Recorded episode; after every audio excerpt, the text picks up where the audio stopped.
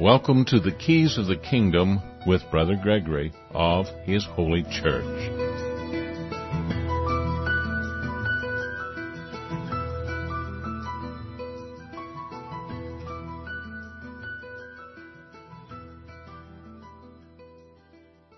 Well, welcome to Keys of the Kingdom. I'm Brother Gregory, and uh, we're going to talk again about the Kingdom of God. And uh, if everything works in the studio, which is, has been giving me lots of glitches, we'll have uh, at least an hour to kind of go over some things that I'm going to be talking about in videos hopefully soon.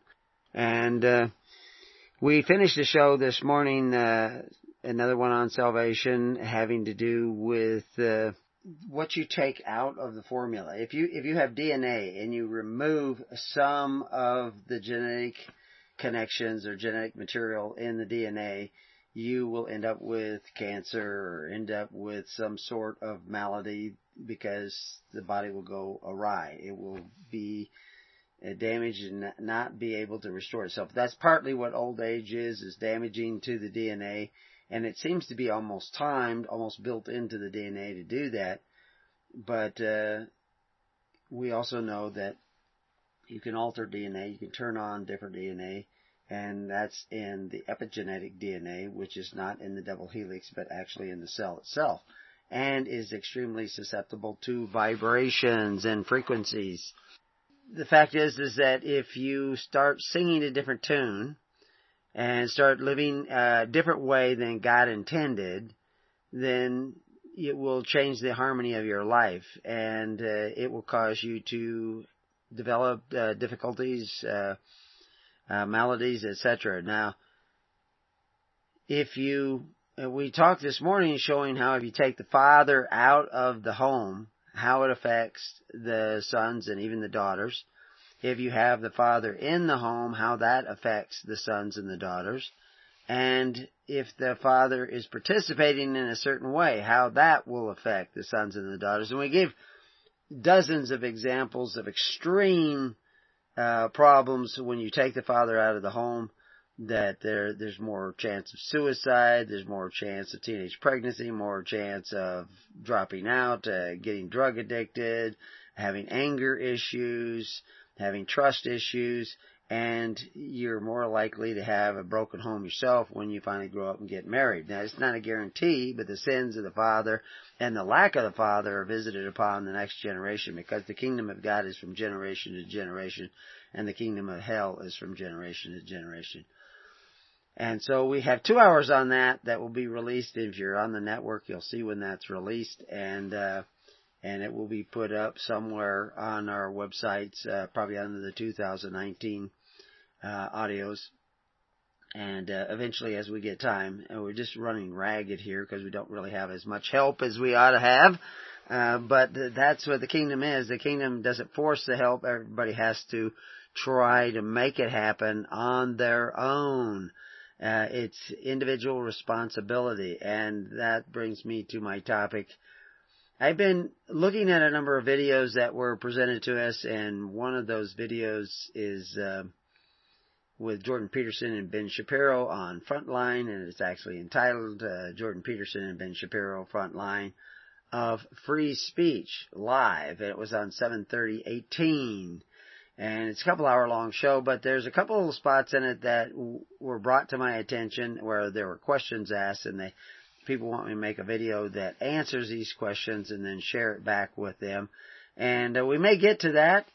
What we're going to look at is some of the things that they said in this process of this discussion between these two individuals, one an Orthodox Jew and the other one a Christian of sorts. Uh, he actually fell away from Christian faith. He, he became a socialist, then fell away from socialism, and now he's kind of on his way back, and he's He's just a thinker trying to figure out things. He does meditate. He actually described his meditation once. It's very similar to what we teach, very similar to what the ancient Jews taught, very similar to what Jesus talks about. And it's uh, uh, and, and we have a webpage on it. You can go and look at that at Preparing You that explains what meditation really is. And meditation is a form of prayer and exercise at the same time. And uh, it's no guarantee, because you're not saved by meditations and exercises, but it may help bring you face to face with what you need to see in order to let the Holy Spirit into your life. The same is what you do will have an effect on whether or not the Holy Spirit will enter into your life. If you're going around killing people, if you're coveting people's goods, if you're exercising authority over people and wrecking people's lives, eh, either directly or indirectly through other institutions, well then, guess what? The Holy Spirit is not going to enter into you. Uh, we talked this morning how for ancient times, and we can go back into the Old Testament and give you examples, but evil is not a positive force against good. Evil is what occurs when you block good from coming. It's like darkness is what occurs when you block the light. Uh, cold is what occurs when you block the heat. And so you have to repent and seek the kingdom of God in order to let in the Holy Spirit, because that's that was the formula that was given to you. You not only have to seek the kingdom of God, but you have to seek the righteousness of God in all your relationships. And a righteous relation is a husband and a wife and their children and their extended family coming together in free assemblies with other families on the same path who care about each other as much as they care about themselves. And as they implement what God is putting on their heart in that network, I mean, Christ... You know, again, I said this morning how some people who think they know the Bible says, oh, Jesus never said anything about a network, yet he not only describes a network and articulates the pattern of that network, he commands that his disciples make the people organize in that network of tens, hundreds, and thousands so that they can sit down to eat in a common communion. And that's what it was at the... Uh, Uh, loaves and fishes. He commanded that they organize the people in that way, and like the book Thy Kingdom Come shows that people did that. People can't see it. They don't have eyes to see. They don't have ears to hear. They need to have those eyes to see and ears to hear, and you can facilitate that not just with explaining it, although you may need to have a little knowledge to explain it at times to help them overcome those chains, those knots, those ropes that have them all bound up, which are the preconceived and uh, previous ideas that they've already gotten into their head that just ain't so, which we mentioned several times in this morning's show. But in this conversation with Jordan Peterson and Ben Shapiro, they talk about root values. Values are patterns, and patterns are values. Values, I mean, you have virtue is a pattern. You know, so you have these seven virtues. And vice is the patterns that appear when you remove the virtues. When you don't have active implementation of virtue, you end up with the vice. It comes about. It is the it is an end result. It is the result of going off the tracks, and a pattern develops. And so values are those patterns. If you have good values, virtuous values, Your, your life will follow a certain pattern. If you have values that would be categorized under vices, then you you will produce a different pattern. So one of the things, they're about forty-four minutes into the uh, hour and forty-one minute video, uh, Jordan Peterson talks about resist not evil, and he, he kind of questions that and wonders what that's all about. So we'll address that really quick here. You have to look at the different, actually we have a webpage on that, I'm pretty sure, at Preparing You, but this idea of resist not evil, it means to not fight evil on its terms. Uh, and one of the best ways to describe that is you do not curse the darkness. Uh, that doesn't make darkness go away, to curse the darkness, to be angry at the darkness. Remember, evil governments come about because God is not in your heart. In the hearts of the people. All you need is God in the heart, in your heart, and you will automatically start developing a divine protection. They they will walk around you like water around a rock in in the stream. And the more you seek that righteousness, more you align yourself with it, accept that, bring the light into you, the more darkness will avoid you. It, the, sh, you, the shadow will be on the outside of your being, and it will have no effect on you. It's like you enter into another dimension. But the best visual picture is a giant boulder in the middle of a stream. It It's just going to go around it. It's not going to change it. It's not going to affect it over a vast amount of time. But eventually, you want to be a part of the rock that pushes the water out of the way and divides the water, so to speak. These are the symbols that you see in the biblical text. They're trying to tell you something about creation, the patterns of creation. So, As you, if you want to get rid of darkness, you light a candle. You do not curse the darkness. So if you want to get rid of evil, which is the absence of good, you light a candle of good in your heart. You bring good into your heart. You do not hate the the government. You do not hate uh, the dictators. You do not hate the neighbors who want to take a bite out of you. You don't hate the zombies. You light a candle and uh, of light. And it will drive them back. So anyway, uh, that's why that particular quote in, so Jordan Peterson was wondering about that. So there it is. Uh, I don't know if we'll send this show to Jordan Peterson or not, but uh, uh, maybe when people put it down, they put footnotes in there that we mentioned Jordan Peterson and Dave Rubin and Ben Shapiro. Uh, some of the other things that uh, come up about forty-nine minutes, uh, Ben is discussing the differences between modern brands of Christianity and Judaism. And he admits that he's not an expert on Christianity, but he does notice that there are modern brands of Christianity. There are different theologies and philosophies running around there, out there that all say they're Christian. And, uh, you know, he mentions, uh, you know, the predestiny of... Uh, Calvinism and, and, you know, there's different brands of Calvinism. There's at least five different brands of Calvinism that don't agree with each other. So what is that? The reality is the church and Christianity is about people who are following Christ and doing what Christ said. If they're not doing what Christ said, they say they're the church all they want. They're not the church. If they say they're Christian, that's fine. They say they believe in Jesus, that's fine. But if they're not doing what Christ said, they're not really Christians. They are probably workers of iniquity. Again, that workers of iniquity are evil, but they're evil because they're lacking the process of the pattern of Christ. In, you know, they may have bits and pieces of Christ. They may have bits and pieces of the pattern of Christ, but, you know, Christ never built a cathedral. Christ never, when he says, I will build my church, upon this rock I will build my church. That was another thing that came up this weekend. Somebody was saying, well, is Peter the Pope? Is, was he the head of the church? Well, in ancient times, the historians mostly referred to James as the head of the church in Jerusalem. Uh, but the reality is, is that the head of the church is Christ.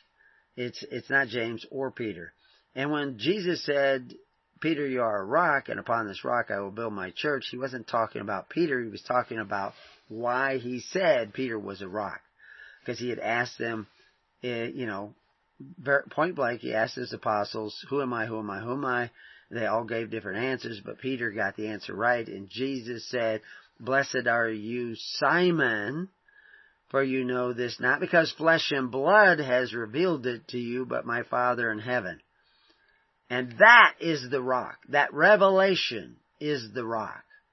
And that revelation is what he built his church on. So if you're beginning to see things that flesh and blood is not revealing to you, that's why I, I'm very concerned about people who memorize the facts of what I'm saying, but I don't see the spirit of what I'm saying in their in their day-to-day actions. Because revelation creates faith, faith creates action, and action becomes that sitting down in the tens, hundreds, and thousands. And it is really a struggle for people to do that consistently, say, let's use this word, religiously do that. And again, religious, religion is how you take care of one another.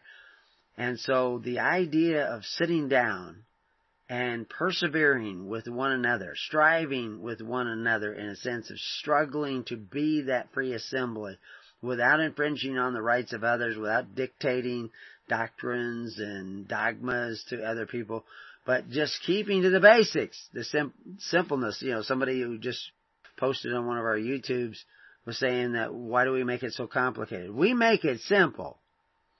But we have lots of explanations to show people how they're not doing what Christ commanded you to do. And so, anyway, that's that's very important. But back to Ben Shapiro, he says the conflict between Christianity in the early era was the Jews were not willing to follow this new religion uh, or political uh, position that was being presented by Christ. There was an ideological difference between Christ and and Judaism. So Judaism did not follow Christ. Well, actually, that's not true. If Christ was the Messiah, then those who did not follow Christ were no longer Judaism. They might still call themselves Jews, and of course this is mentioned in the Bible, but they are actually the synagogue of Satan. Now, what do they mean, synagogue of Satan? Satan is the word adversary, those who are adversaries to what Christ was saying. Now, the big question is, and I'll just have to talk to Ben about this eventually. And, you know, and the fact is I hear Ben very close to the kingdom at times in some of the things he says. But he's very wrapped up in the Orthodox Judaism. And we allow that.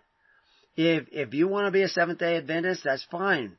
If you want to be, uh, you know, a Messianic Jew, that's fine. If you want to be an Orthodox Jew, that's fine. But that's not the kingdom. The kingdom of God is seeking the kingdom of God and the righteousness of God. That's, that's the followers of Christ, because that's where Jesus was pointing you. If you're doing that, even if you don't use the name Jesus or Yeshua or Yahweh, it doesn't matter. It's what you do. Are you doing the will of the Father? Not what you say. So it isn't whether you say Yahweh or Yeshua or Jehovah. That is not his name. The name is that pattern, that character of God. Are you living according to the character of God? Are you giving life or are you taking life?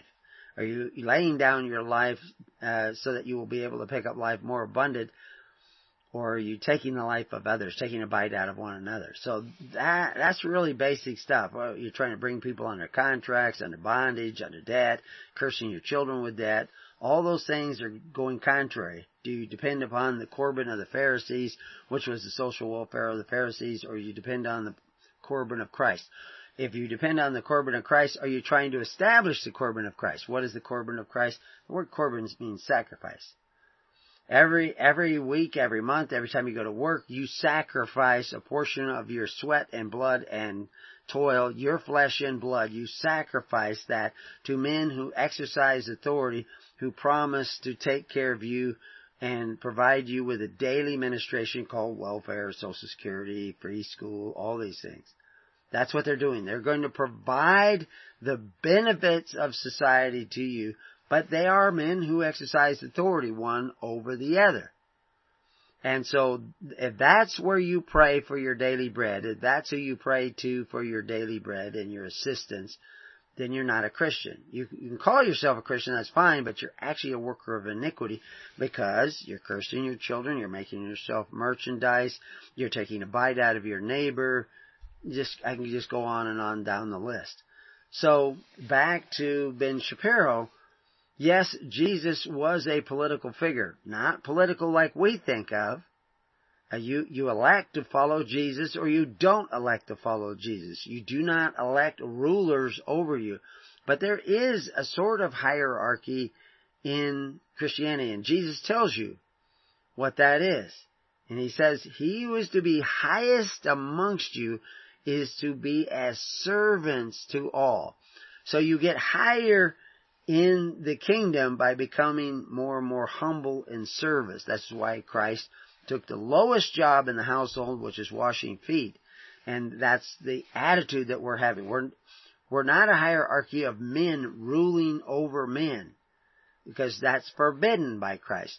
Now, most people who call themselves Christians are in exactly such a hierarchy, and they call it government. But, of course, the kingdom of God is a government. The church is a government. The church is even defined as a government in Black's Law Dictionary. It's one form of government. It's a form of government that does not include exercising authority one over the other. And it's in order to for it to successfully do that, all the people who gather together need to come closer and closer to closer to the pattern of Christ, the values, the root values of Christ, which is about giving and forgiving. That's pretty simple. Uh, you gather in tens, hundreds, and thousands for the purpose of giving and forgiving according to the leading of the Holy Spirit in your heart and in your mind. That's simple.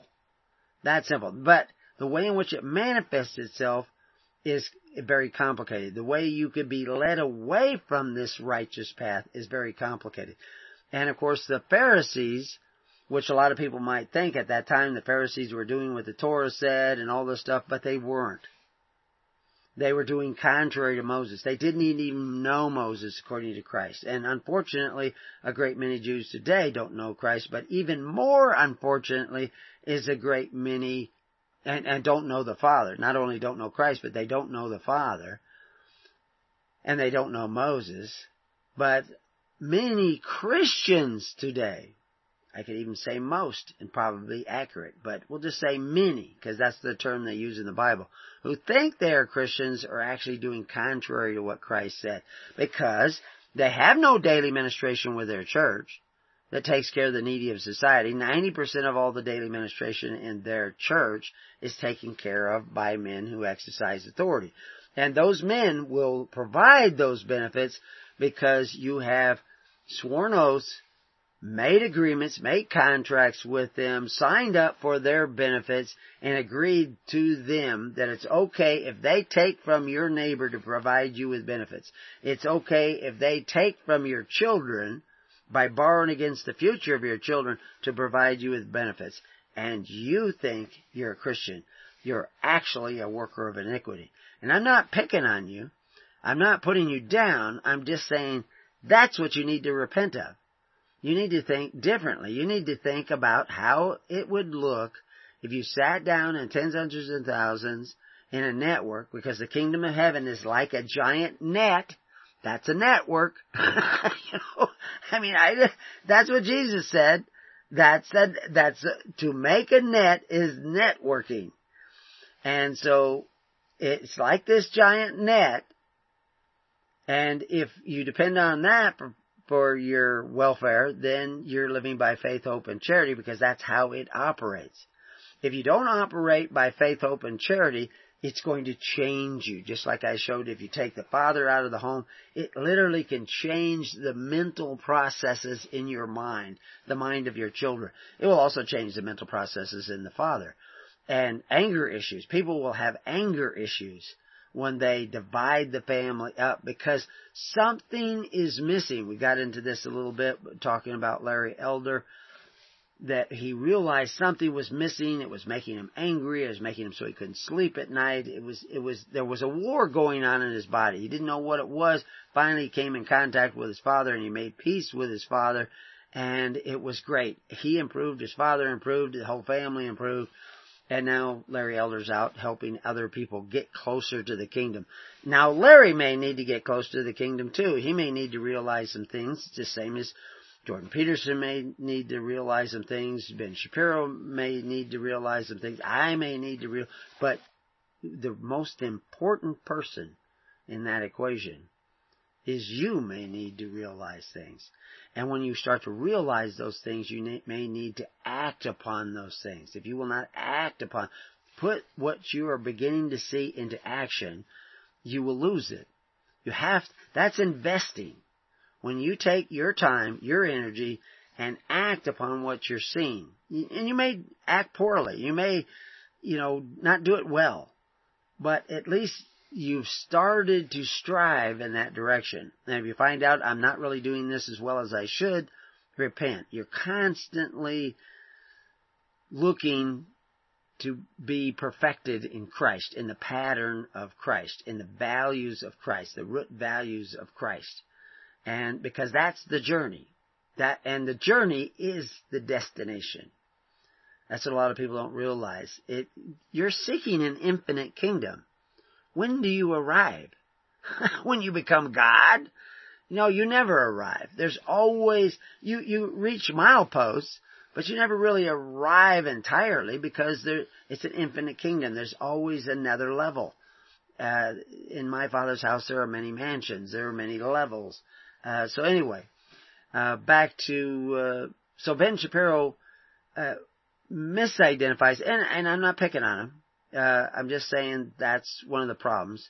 And, and he even says it. He even asks the question, because he's not an expert in what Christianity really is supposed to be. He, he did have a little bit of an insight into what it used to be, but he also knows that modern Christianity is all over the board and much different than the early church. He's studied enough of history that he's noted that. What he doesn't realize is the Pharisees at the time of Christ, not every, not all Jews at the time of Christ, but the, the Pharisaical groups that were in power. Some Pharisees followed Christ. Some Essenes followed Christ. Some Zealots followed Christ. You know, they had to leave behind some of the ideas that they had before.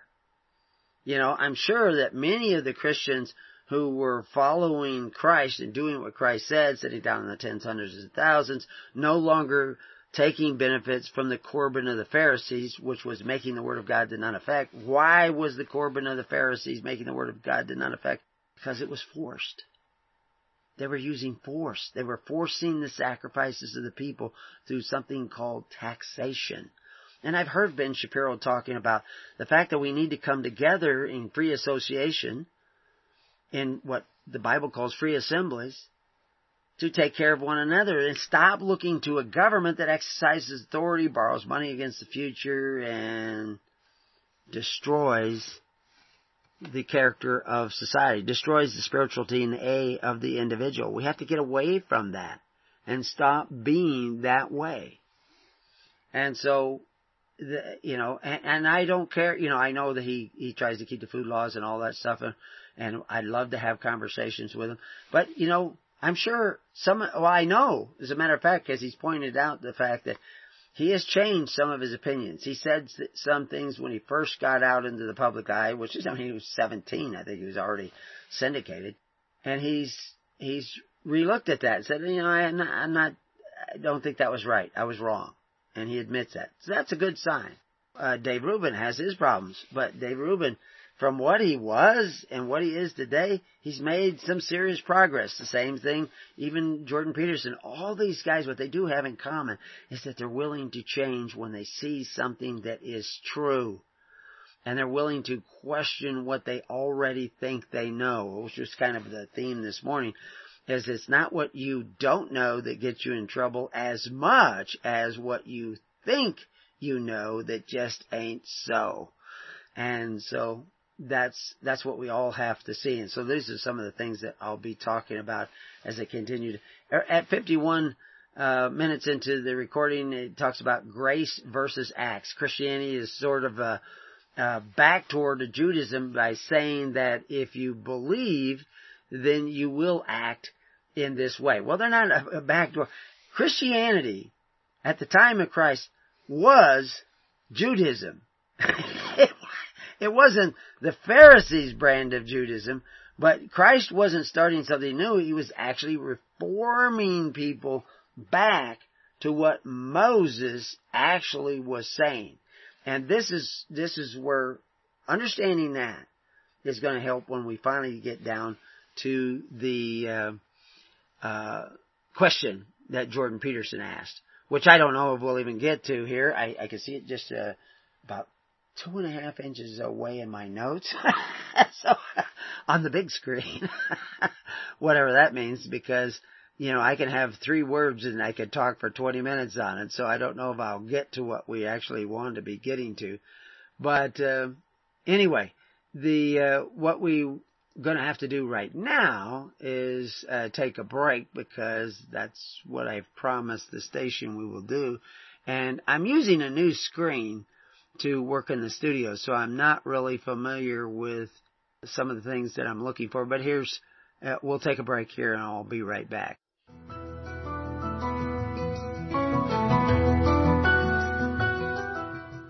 So, welcome back to Keys of the Kingdom. And what is the Keys of the Kingdom? It's the key to government under God. It's a gover- uh, It's a keys to freedom under God, because uh, the government of God is freedom. And it's the freedom to do what is right. It's not the freedom to do what is wrong, because if you do what is wrong, you may have to pay the penalty. And what is wrong is to covet that neighbor's good. So if you're doing that, whatever thing you call government, then you're going to suffer the what you have reaped. You're sowing, let's say, a pattern that uh, and values, because you no longer realize that it is a part of the pattern of God not to covet your neighbor's good. That's why it's in the Ten Commandments. And, and why, the, I mean, it's a huge, long explanation. Some people divide it up into two different commandments, but it's basically, thou shalt not covet. That's it. And, you know, your neighbor, anything that is your neighbor's, anything that is your neighbor's. If you desire benefits from men who take away from your neighbor to provide you with those benefits, then guess what, folks? You're coveting your neighbor's goods through the agency of the institutions you've created, and you are not a Christian. You are not following Christ. You are not following Paul. You are not following Peter.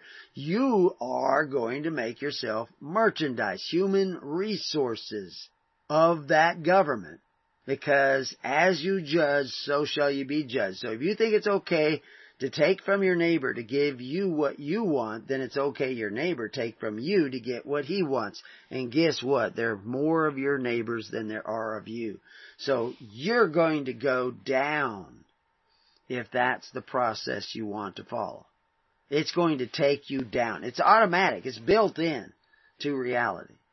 And, and, you know, Jordan Peterson is seeing it. You know, he talks about identity politics and the left and, and all these kinds of things. That's, That's where socialism takes you in history.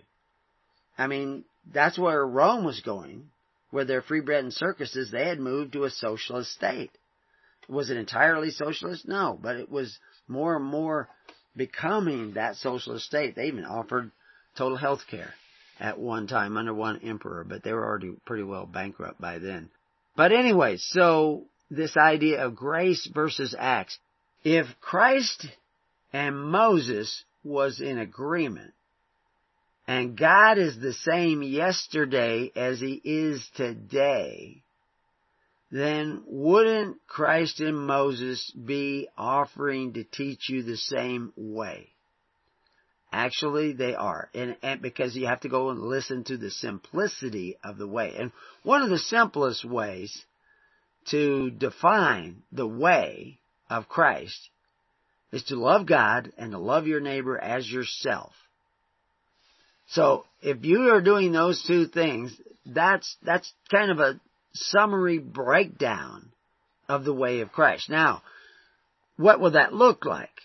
If you really love your neighbor, you know, I could, you know, I could go in there and lay down on the couch and really love my na- neighbor.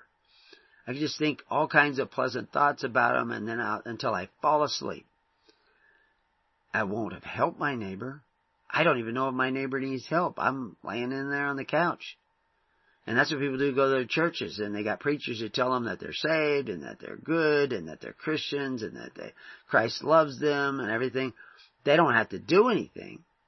They don't have to do what the Father said, which is to love thy neighbor as thyself. You know, well, oh, but we do love our neighbor. We just do it from the pew. Can't do that. You, where's your daily ministration? Uh, how are you taking care of the needy? How are you even practicing pure religion? When you go to church, you're not even practicing religion. Practicing religion is is the pious performance of your duty to God and your fellow man. Where does it say, thou shalt go to church on Sunday? People say, oh, we're supposed to keep the Sabbath. Well, keeping the Sabbath was staying home. It wasn't going to the church and listening to a sermon. It was staying home and not going out, tending to family matters. You could have a few guests over, but basically you stayed home on the Sabbath. That was the convocation of the Sabbath. It wasn't going and meeting with five hundred other people or two thousand other people or twenty thousand other people at some gigantic cathedral. That's not, that's not keeping the Sabbath. And besides, keeping the Sabbath really has to do with staying out of debt. Because, and Jesus, or God explains that, that, you know, work six days, then earn your rest. Earn the benefit of what you just worked six days to get. That's keeping the Sabbath. It isn't, you know, you know, locking yourself in a prayer closet. Uh, although you certainly could do that too, but if you, it says, because this is how you keep the Sabbath. You keep the Sabbath like God created the world. He worked six days and then he took his day of rest. He didn't take his day of rest and then have to pay six days back to somebody because he owes them something, because he took his benefit before he earned it. That's, that's where debt is covered in the Ten Commandments. Where, where, what other commandment is telling you to stay out of debt? Well, you could say, make no covenants. That would probably, because most of the debt requires that you make some sort of contract with people. But basically, it's keeping the Sabbath. Now, a lot of people are not going to like that. Go read our article on the Sabbath. And, you know, and the fact is, I know a lot of people don't have eyes to see and don't have ears to hear. But we were going to address some of these things. So back to grace and acts.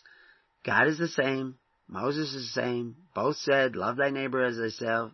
Both said, love God, pointed to God, follow the ways of God, keep the commandments. They all pointed that. Even, even uh, tell you the truth, Paul tells you that.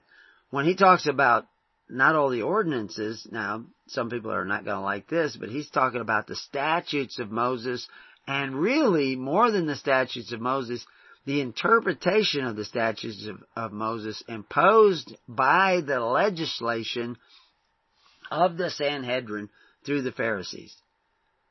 He's saying, no, you're, you're not supposed to be following that strict, outward, regulated life. You can, but never do that at the expense of following the Holy Spirit and the righteousness of God. Because there's a lot of people go out and they have all these rituals they perform, but they're still going to men who exercise authority, which is the greatest destroyers of liberty, and liberty is a gift of God. And so if you're If you're using your rules and regulations in your religion as a cloak of righteousness, and I'm sure Ben Shapiro's read rabbis who've talked about that, certainly Christ talked about that, and failing to attend to the weightier matters of law, judgment, mercy, and faith by coveting your neighbor's goods through the agency of government, then all your keeping of the statutes is, is, is not. It has no value.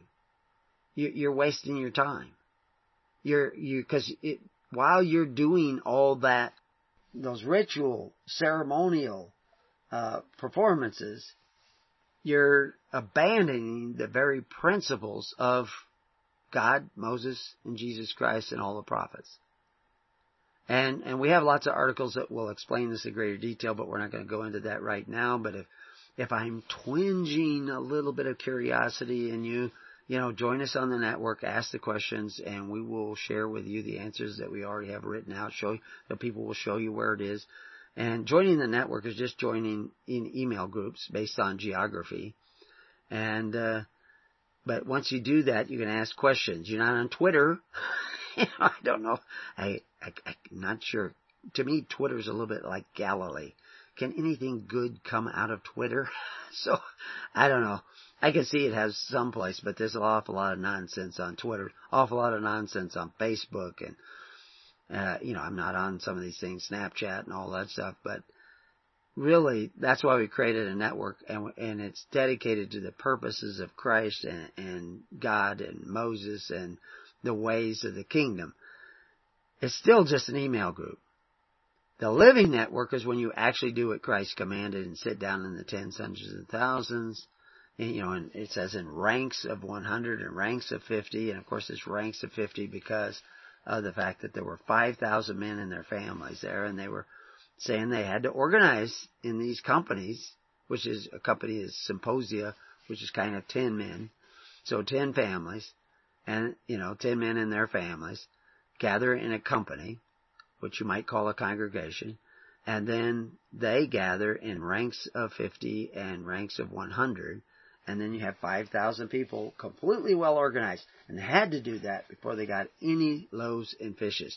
If you start doing that, and start seeking the kingdom of heaven and its righteousness, you will start creating a daily ministration, which we see the early church doing, that took care of all the social welfare of Christians and even had stuff left over so that they could go out and help other people, which is a great way to evangelize. And in the days ahead, when the systems of the world begin to collapse, as they did in the days of the Chaldeans, in the days of Babylon, in the days of of Egypt, in the days of uh, Rome, they all began to break down and fail. And we will see that too. So the more you start organizing yourselves in the pattern that Christ commanded, the better off you will probably be. But it still depends on what's in your heart and your mind. And so if you're still walking around with unforgiveness, an air of superiority, uh, you know, Uh, loyalty to uh, a personal ideology.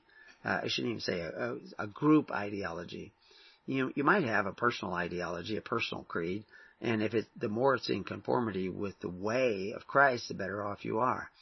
So anyway, at fifty-four minutes into the recording, he says, I am struggling to find the significant difference. I need a Christian to tell me what the significant differences are. And that was Ben Shapiro. So the difference between true Judaism and true Christianity, there is no difference.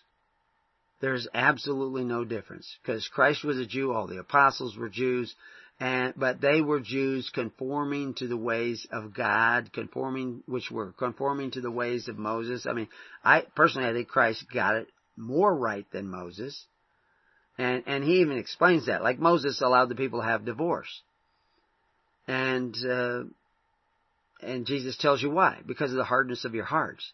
It wasn't meant to be that way. Moses just allowed it because you were a bunch of stiff-necked Jews, or Israelites. Let's call them Israelites, because the word Jews gets flung around. I mean, there's all kinds of Jews. There's all kinds of Christians.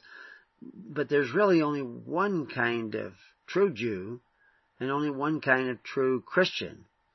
And they're, they should be working for the same God. if, if they're still at enmity with each other, one of them is not a true Jew or a true Christian. And so this is why Jesus said, he didn't say, not those who say to me, I love Jesus, but those who do my will. He said, the, not those who say, Lord, Lord, but those who doeth the will of the Father. He's always talking about the will of the Father. Even he was doing the will of the Father. And that's, he was setting the pattern that we should be doing that. And shouldn't all Jews be doing the will of the Father? And if there is one Father, then shouldn't we find ourselves in unison? That's one of the reasons why I find Ben Shapiro interesting, is because I hear him from time to time actually saying things that are very kingdom-oriented. Like I said, talking about creating these free associations that take care of the needs instead of governments that exercise authority one over the other, because Christ forbid that. He forbid, you know, he said the Corbin of the Pharisees made the word of God to none effect. He talked about the unrighteous mammon, mammon meaning trust, entrusted wealth. And that's what you're doing with Social Security, is that you're paying in to a trust. You're doing the same thing with the Federal Reserve and all these other things, but you're paying into a trust and you have to pay in. So that's what makes it unrighteous, is because it's not done by free will offerings, which they repeat over and over and over again in the Bible. Sure, they say, okay, you're supposed to tithe, but those tithes are called free will offerings. They're all free will offerings. Nobody's, no Levites are kicking in your door demanding that you pay that. You don't pay it, you know, it will come back to bite you. And, and I don't really believe that it was ten percent. I think there, the, the tithing was your share of tens. You're sitting down in the tens, hundreds, and thousands, so then they will call your contribution your tithe, because it's what one-tenth of the congregation gave. It's not necessarily one-tenth of your income. Now, we can debate that, but we'll debate that later. Uh, but, you know, and or gross income. It, it, there's uh, here's a phrase it, that uh, Ben Shapiro actually used in this recording. There's a lot of flexibility in the joints. so, so how, but the, the point is, is that ancient Israel, with no taxes, no king, no legislature making new rules, the statutes of Moses were really written down to try to explain to you how the Ten Commandments would apply. You say, well, I didn't murder that guy. Well, wait a minute. You dug a pit right next to the road. You know, he goes down. You didn't mark off the pit and he fell in it and died. That's murder. And he said, well, no, I didn't mean him to fall in. He should have watched where he was going. No, but you created a hazard. So he's writing down in a statute to show you that that could be counted as murder. It will be up to, you know, one of those congregations to decide. They'll have to sit down like Boaz and Ruth and sit down and decide, you know, did he violate the law? Did he actually cause the death of this individual? Oh, he had a balcony up there, but he, the, the railing, it looked stout, but he didn't, he only put one screw in each, each two by four. And somebody leaned on it, fell off, and they broke their neck. So why didn't he put two screws in? Because he's too cheap. Well, he created a hazard. These aren't laws. These are trying to explain the law that exists already in nature. You know, I just was, uh, uh I've been studying a great deal about glyphosate in the last, uh, well, actually for years now, but there's some really interesting information about glyphosate that's coming out. And, uh, it's done by a doctor, if I can find her name. It's kind of an unusual spelling, so you could probably Google it and you can listen. And, cause I actually know people dying of glyphosate caused cancers. And, uh, one of the things I know, this guy eats pancakes every morning for breakfast. He leaves the pancakes left over and he'll, you know, he'll warm them up and eat them again. He's a big uh, eater of that. Chances are the flour he's using is laced with glyphosate. I mean, uh, because of the fact that glyphosate, I mean, you eat Cheerios for breakfast, you're eating glyphosate. It's everywhere. And so anyway, I was trying to find that doctor's name, and I don't know if I'm going to get to it or not. Stephanie Seneff, S E N E F F. Anyway, she has, uh, and you can put in the word glyphosate and look up, because she's talking about how to detox from it. And it, it it's very slow moving, very insidious. It gets in there and it starts uh, causing proteins to form improperly and leads to this hardening of tissue, which is what my friend has. And uh, so there's a way to do that. And so I was doing a little research. Unfortunately, he went in for chemo uh, because... I couldn't seem to get him to Caesar, and he's Seventh-day Adventist and all this kind of stuff, but he doesn't. The fact is, is if you're following the Spirit, you're going to start understanding exactly how this all works. And, and you're going to actually have that rock of knowing. Jesus asking the apostles, who am I, who am I, who am I? One guy had the answer after many guys had the wrong answer. And when he had the right answer, because we, we all read the Bible from the beginning kind of knowing who Jesus is, they didn't know. Even John the Baptist did not know that Jesus was the Messiah. The Messiah is the anointed king and high priest. That's what the Messiah is. When when uh, John the Baptist was saying, this is the one who come after me, he was talking about his successor as high priest, because that's what John the Baptist really was. He was the legitimate high priest out there. And he moved the laver out of the temple uh, and, and into the desert. I just, you know, saw, you know, remember the movie Jesus of Nazareth, and they got John the Baptist. They never ever, nobody ever seems to get his character right. And he's ranting and raving in the desert. And, and then he's pouring water over people's head and baptizing them. He was organizing the people the way all the scenes organized is in the tens, hundreds, and thousands. That was extremely common in those days. And they, they did not depend upon the free bread of Rome. They wouldn't take that. They wouldn't even sometimes use their roads. They were very independent of that, but they were the most philanthropic, charitable group in all of Judea at the time. They were closer that, and they read the Torah. They had an interpretation of the Torah that was completely contrary, or seeming, I shouldn't say completely, but very contrary to the Pharisees' interpretation of the Torah. And uh, they probably came, became most of the early Christians. So we, we didn't make it all the way down to our notes. But, anyway, but anyway, so we did give you some answers as to uh, the difference between uh, the Christians and the Jews. And real Christians and real Jews, there is no difference. They will believe in Christ because they believe in the anointing of Christ in their hearts and in their minds. And that's where you need to go. So anyway, until next week, we're going to have to say peace on your house and may God be with you. God bless everybody. See you on the network. Join us. Go to preparing you dot com and join us on the network.